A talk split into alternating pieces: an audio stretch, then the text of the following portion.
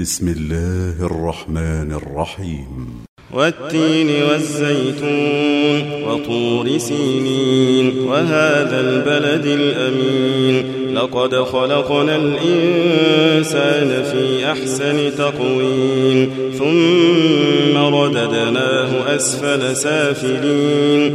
إلا الذين آمنوا الصالحات فلهم أجر غير ممنون فما يكذبك بعد بالدين أليس الله بأحكم الحاكمين